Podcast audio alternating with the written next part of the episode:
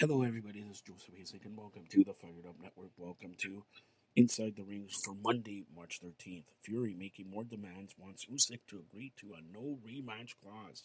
De La Hoya crowns Tank as the best lightweight. There's no doubt about it, he says. Francis Ngannou confirms talks with Wilder, says next step in career has to be boxing. Canelo Antes, Tim is next. Tony Harrison hints at retirement after loss to Tim Tszyu. Tszyu stops Henderson in the ninth, sets up fight versus undisputed champion. Eddie Hearns rules out Pacheco fighting Berlanga.